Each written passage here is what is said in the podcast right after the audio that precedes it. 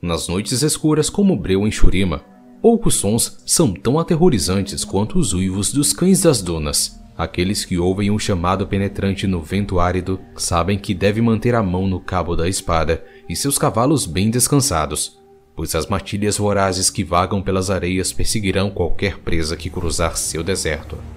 Uma fome mais profunda e antiga que a de qualquer outra fera é a força motriz de uma certa matilha. É a fome de uma criatura que ficou eras sem comer nada. Por séculos, Naafiri esteve confinada em uma caverna, seu espírito preso a uma antiga adaga. Incapaz de se mover ou falar, a arma permaneceu inerte enquanto a alma dela refletia sobre o passado. Naafiri era poderosa, quase liderara os Darkin.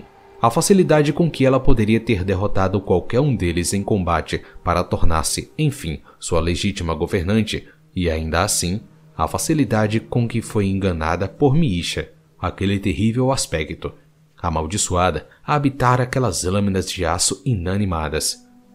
A vergonha e o arrependimento consumiam seus pensamentos.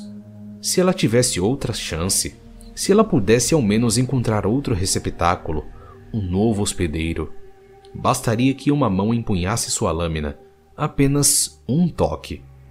Por fim, chegou o dia em que as portas de sua tumba se abriram.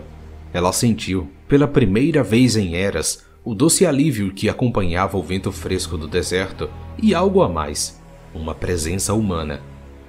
Ele chegou, meu hospedeiro, meu querido e involuntário recipiente, pensou a alma Darkin. Mas o visitante estava ciente da sua magia.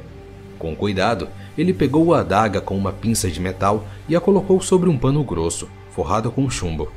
Envolvendo a lâmina com firmeza, ele tomou cuidado para não tocá-la e partiu pelo deserto sob o sol do fim da tarde.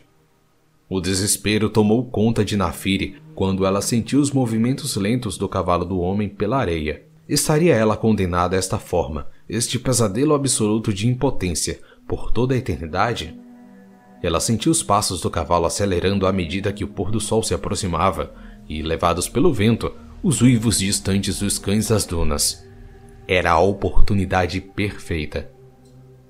Sem um som ou palavra sequer, a Darkin fez um chamado às feras para que alcançassem a presa, para que o fizessem perder o controle de alguma forma. Apenas um toque de relance na mão dele e o hospedeiro seria seu. Então, ela poderia usá-lo para realizar as ambições que nutrira por tanto tempo e dar um fim aos seus arrependimentos. Os cães surgiram, salivando com os dentes à mostra. O captor de Naafiri agarrou-se à adaga embrulhada com um braço, ciente do que aconteceria caso ela se soltasse. Com o outro braço, desembaiou a espada e tentou se defender da matilha. Mandíbulas atacaram o homem e seu cavalo de todos os lados, rasgando-os, devorando-os pedaço por pedaço, até que nada restasse, nem mesmo a lâmina. À medida que ia sendo subjugada pelos sentidos, Naafiri teve a sensação de que o mundo estava ruindo. Pela primeira vez em muito tempo, ela sentiu o cheiro árido do ar, que ressecou suas narinas.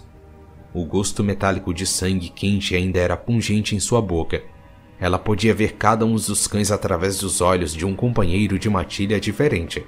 A confusão se instalou quando ela sentiu seu senso de identidade desmoronar. Ela tinha se tornado os cães das dunas, não apenas um, mas a matilha inteira, sua adaga mutilada encrustada no corpo de cada um deles. Era uma ironia cruel. Naafiri havia encontrado não um hospedeiro, mas dezenas. Nenhum deles era útil para suas grandes ambições. Ela se ressentia dos cães, odiava o cheiro deles, as pulgas e, acima de tudo, a necessidade de companhia. Mas, com o tempo, a amargura da Darkin foi passando quando ela começou a entender a verdadeira natureza de seus hospedeiros. Embora ferozes, seus pensamentos coletivos formavam uma sabedoria própria. Separados, os cães morreriam de fome. Juntos, era um predador perfeito, devorando qualquer prêmio que desejasse. Não havia indivíduos. A matilha era uma entidade que dominava tudo. Naafiri percebeu que esse conceito não se limitava aos cães das dunas. Aplicava-se a peixes, formigas e humanos, até mesmo aos Darkin. Ela refletiu novamente sobre seu passado, rancores pessoais e planos mesquinhos destruindo os Darkin, tirando-os de seu lugar de direito como os assassinos soberanos de Runeterra.